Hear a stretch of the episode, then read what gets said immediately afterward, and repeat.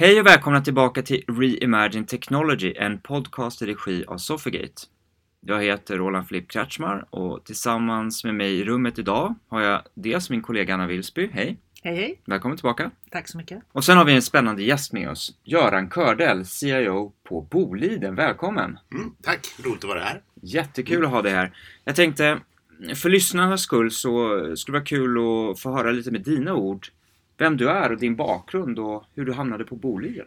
Ja, lite kort då. Jag har varit eh, fyra år som CEO på Boliden. Och eh, tidigare har jag ett förflutet på Ericsson, Sandvik och kört lite egen konsultverksamhet. Och jag har väl inte jobbat hela mitt liv med IT utan det har varit eh, framförallt på, på Ericsson så jobbar jag med eh, business control och affärsverksamheten där också. Då är det spännande att höra, hur kommer det sig att du gick över till IT om du ska ja, säga det på det sättet?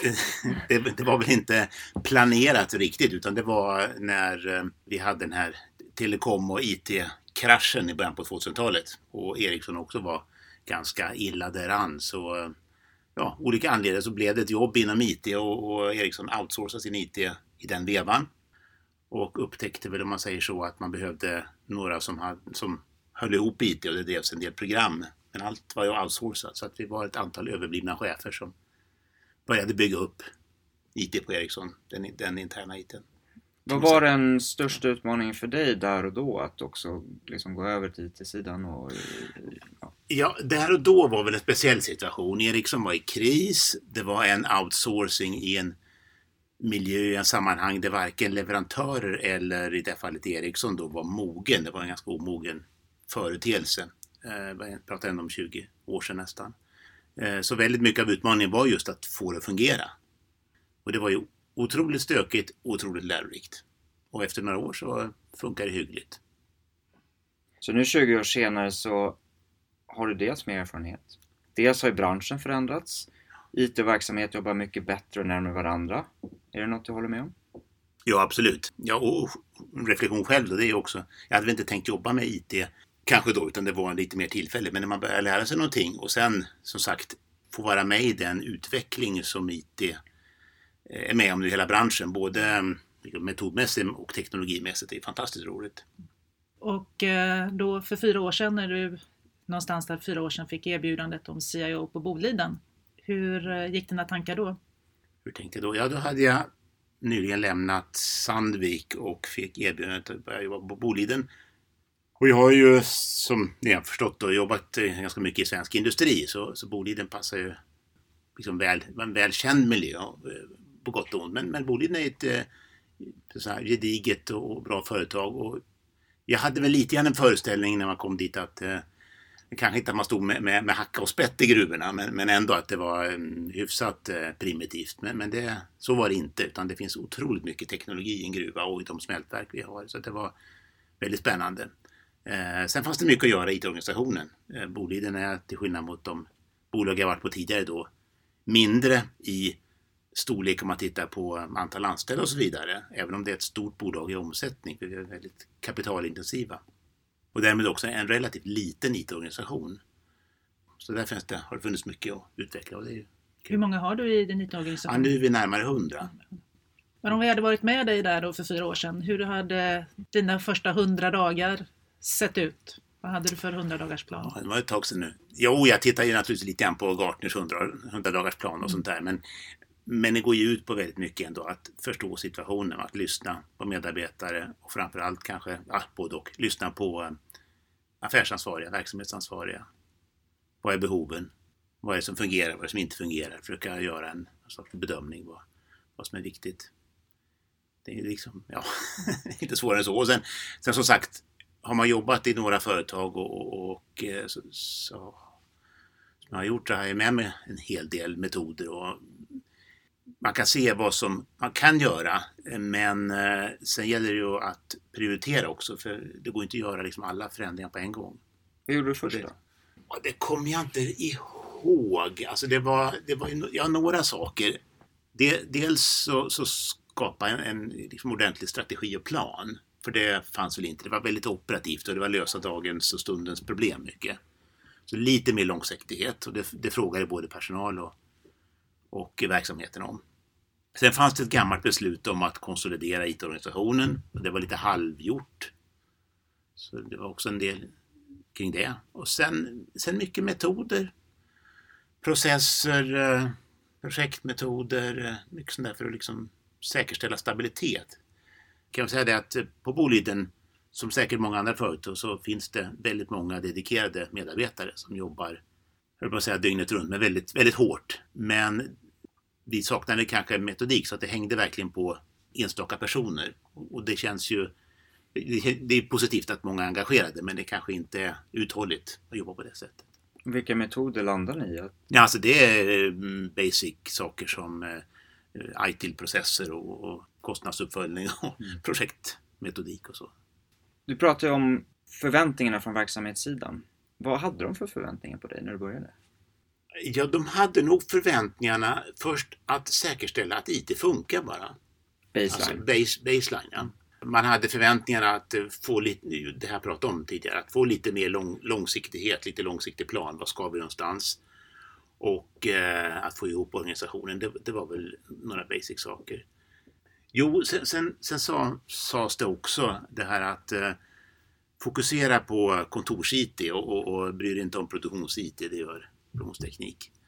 Nu hörde saken att Boliden är ett eh, producerande bolag. Det är där fokus ligger väldigt mycket.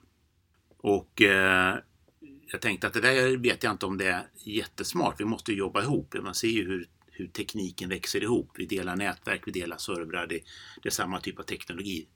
Och det visade sig sen när jag började liksom gräva lite i det att på operativ nivå så jobbar produktion, produktionsteknik och IT väldigt mycket ihop. Så eh, jag, den förväntan försökte jag väl inte uppfylla då, utan snarare tvärtom. Jag försökte sudda ut gränserna mellan så att säga, produktion, verksamhet och IT.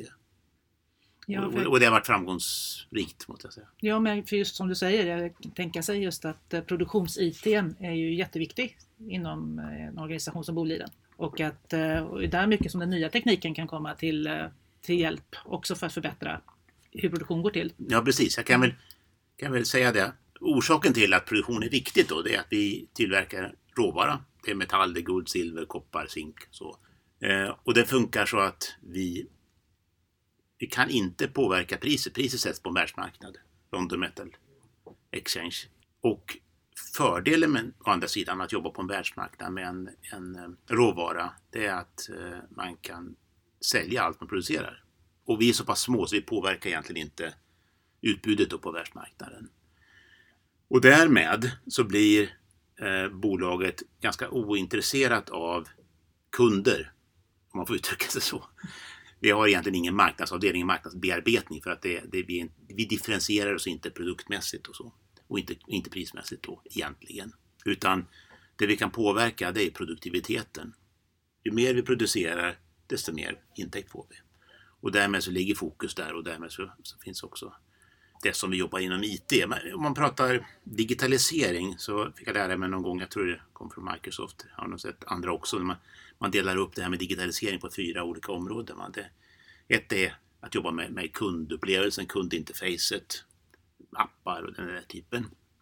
Och det gör vi egentligen då inte eftersom vi inte har konsumenter och inte så starkt kundfokus på det sättet. Det andra det är att jobba med produkt, produkten, digitalisera produkten. Och eftersom vi säljer en råvara så är inte det heller jag ska säga, in, inte alls eh, är fel, men, men väldigt lite då på, på de här två sakerna.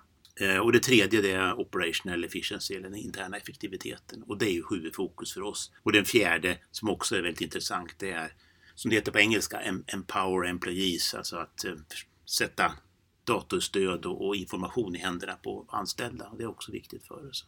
Det, det, är mer de senare bitarna som är fokusområden för, för oss på IT. Mycket intressant. Samtidigt sitter jag och tänker på digitaliseringen bidrar ju även till eh, slags eh, automatisering kan man säga, mycket tjänster och produktion och man effektiviserar genom automatisering. Det måste, eh, robotik, AI, maskininlärning och så vidare måste vara intressant för er. Jo, men precis. Det, men det, är ju, det är precis de sakerna mm. som kommer upp på agendan.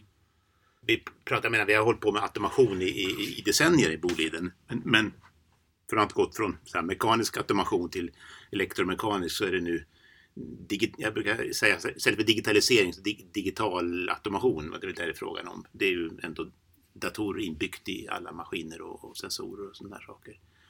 Och automationen, förutom att det då driver produktivitet, så hjälper oss också att eh, förbättra eh, arbetsmiljösäkerheten och eh, miljö, förbättra miljöbiten. Så det, det är de tre områdena. Tror du att eh, Boliden kommer att ha fler eller färre anställda i framtiden? Ja, det kan jag inte uttala mig om, men jag vet att vi hittills har haft en hyfsad balans mellan produktivitetsförbättring och, och eh, liksom volymtillväxt. Så att vi har väl hållit antalet anställda ganska konstant. Jag har inte riktigt eh, hela historien så jag kan inte säga hur länge. Men... Och, tänkte... och det, det, är ju jättesvårt att spekulera framöver men, men eh, det är väl snarare liksom att arbetsinnehållet förändras än att vi, vi förändrar antalet anställda. Mm. Ja, det, det, är ju en, en, fråga som ligger högt upp på många CEOs agenda just det här med mm. automatiseringens alltså konsekvenser. Så att, och det är intressant för det du själv säger här att det är inte säkert att det blir färre anställda utan att man förändrar de anställdas arbetsuppgifter. Det är ett svar vi får väldigt ofta faktiskt. Så de här skräckscenarierna man läser om i media att som digitaliseringen kommer bidra till att folk förlorar sina jobb känns inte riktigt igen i verkligheten. Håller du med om det? Eller? Ja, alltså det, det är, nu är jag lite mer filosofisk och kanske lämnar Boliden som sådan då. Men, men det är ju att naturligtvis, det ställer ju krav på medarbetarens kompetensutveckling eh, och så. Och det, och det beror på hur fort omställningen går.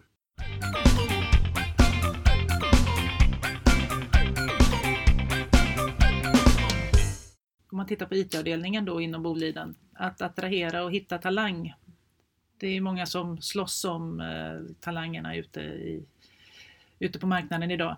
Hur, hur ser det ut för er? Ja, det är visst en het marknad. Det är det. Vi har väl lyckats rekrytera de vi behöver hyfsat bra. Vad skönt. Ja. Och vad, vad, är det ni, vad är det ni rekryterar på om man säger så? Vad är det som attraherar talanger till Boliden?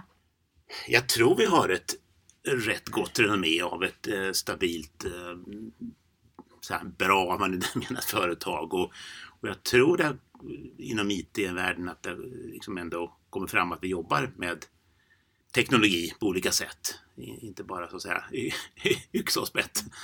Um, ehm, nej, vår utmaning kanske det är mer att rekrytera till de eh, lokala ställen. Det var personal. Men här i Stockholm har vi väldigt, väldigt få. Utan Många sitter uppe i Västerbotten och sen ute på våra gruv och smältverkssajter som är ganska små orter en del. Så det är väl snarare det som är utmaningen. Och då följer det en annan fråga just när du har en ganska distribuerad eller väldigt distribuerad organisation. Eh, vad har du för ledning och styrningsfilosofi?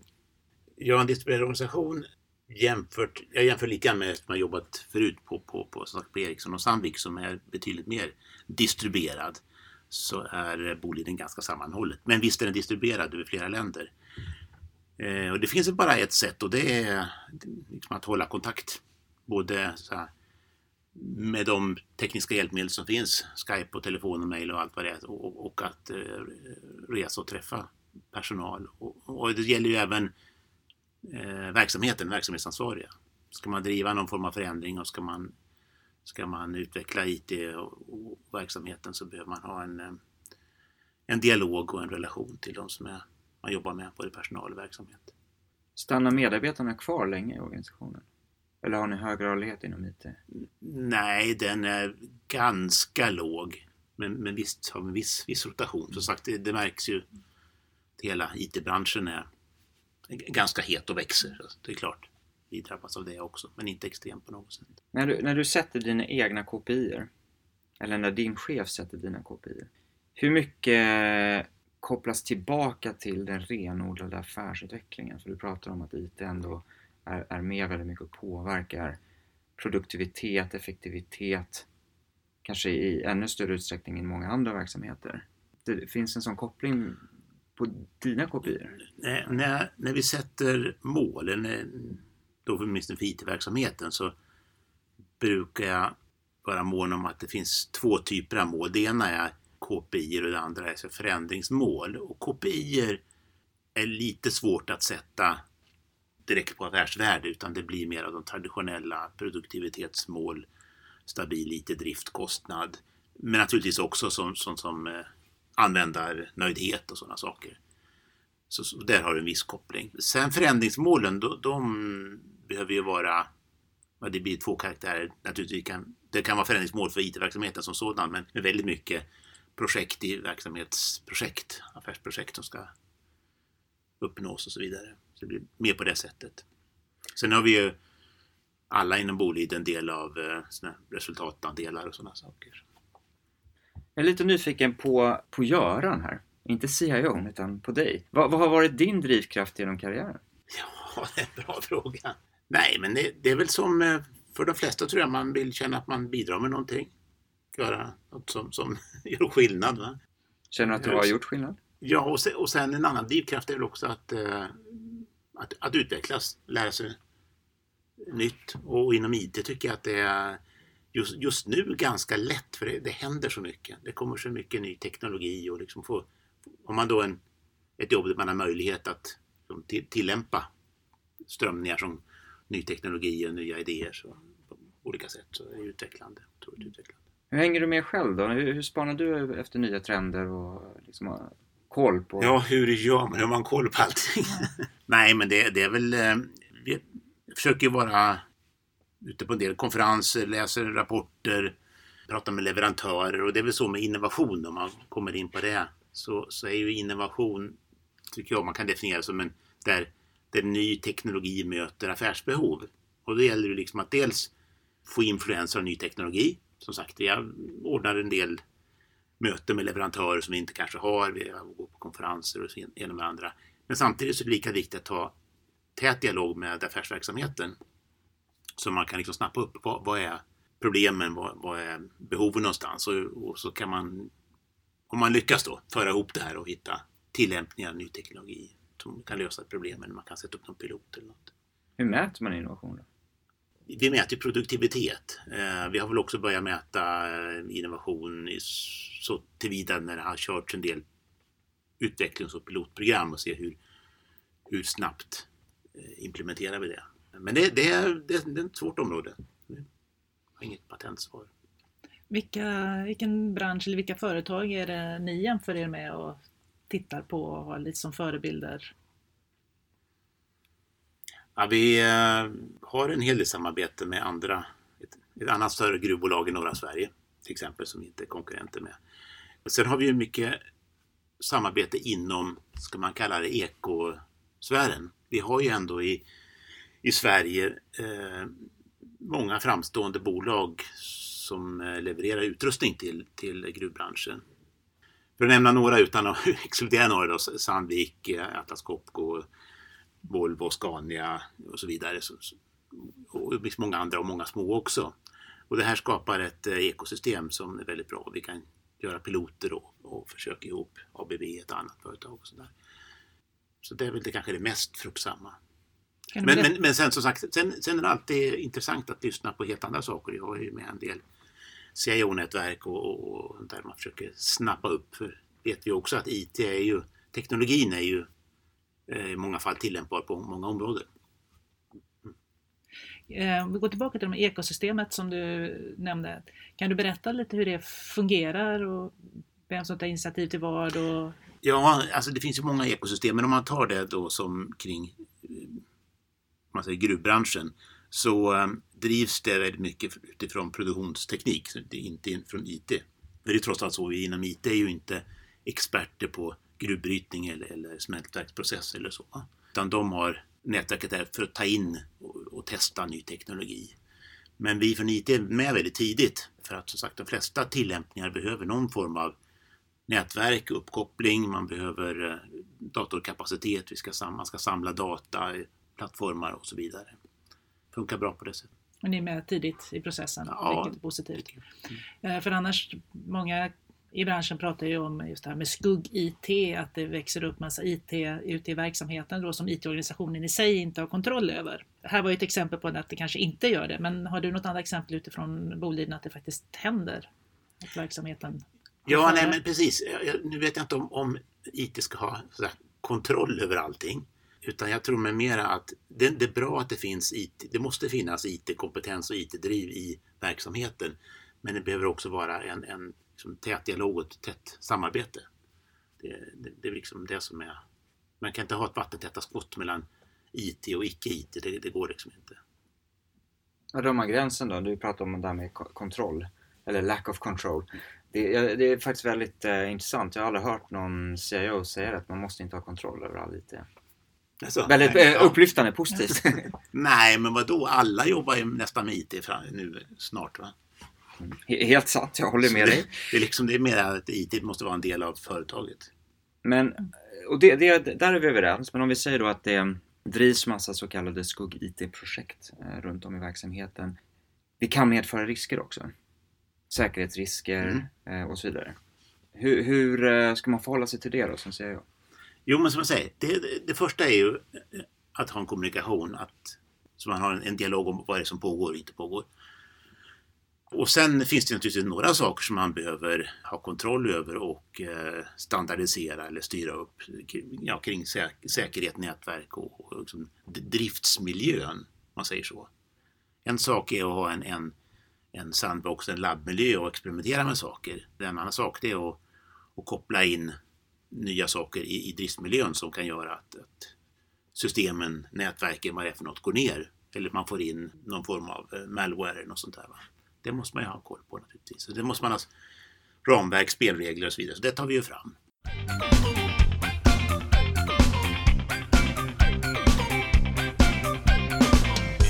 Vad har du högst upp på din agenda just nu då? När jag får den frågan brukar jag svara med fyra punkter som också står i vår strategi. Det är fyra fokusområden. Vi har pratat om dem en hel del.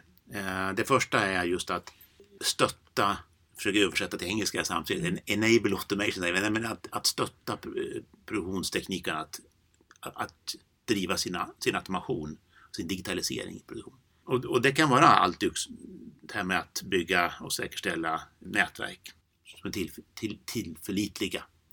Det andra det har att göra med information, Eh, att eh, tillgängliggöra information till alla anställda, alltså allt ifrån dataanalys till eh, säkerställa användarvänliga system eller vi håller också på att rulla ut plattor och smartphones och sådana saker som återigen empower employees. Och det tredje, det som alla CIO jobbar med kan jag tänka mig, är säker, stabil och kostnadseffektiv IT. Måste finnas på listan. Ja, men så är det va. Det, det kommer man inte ifrån. Om inte det finns, då kan vi glömma allt andra.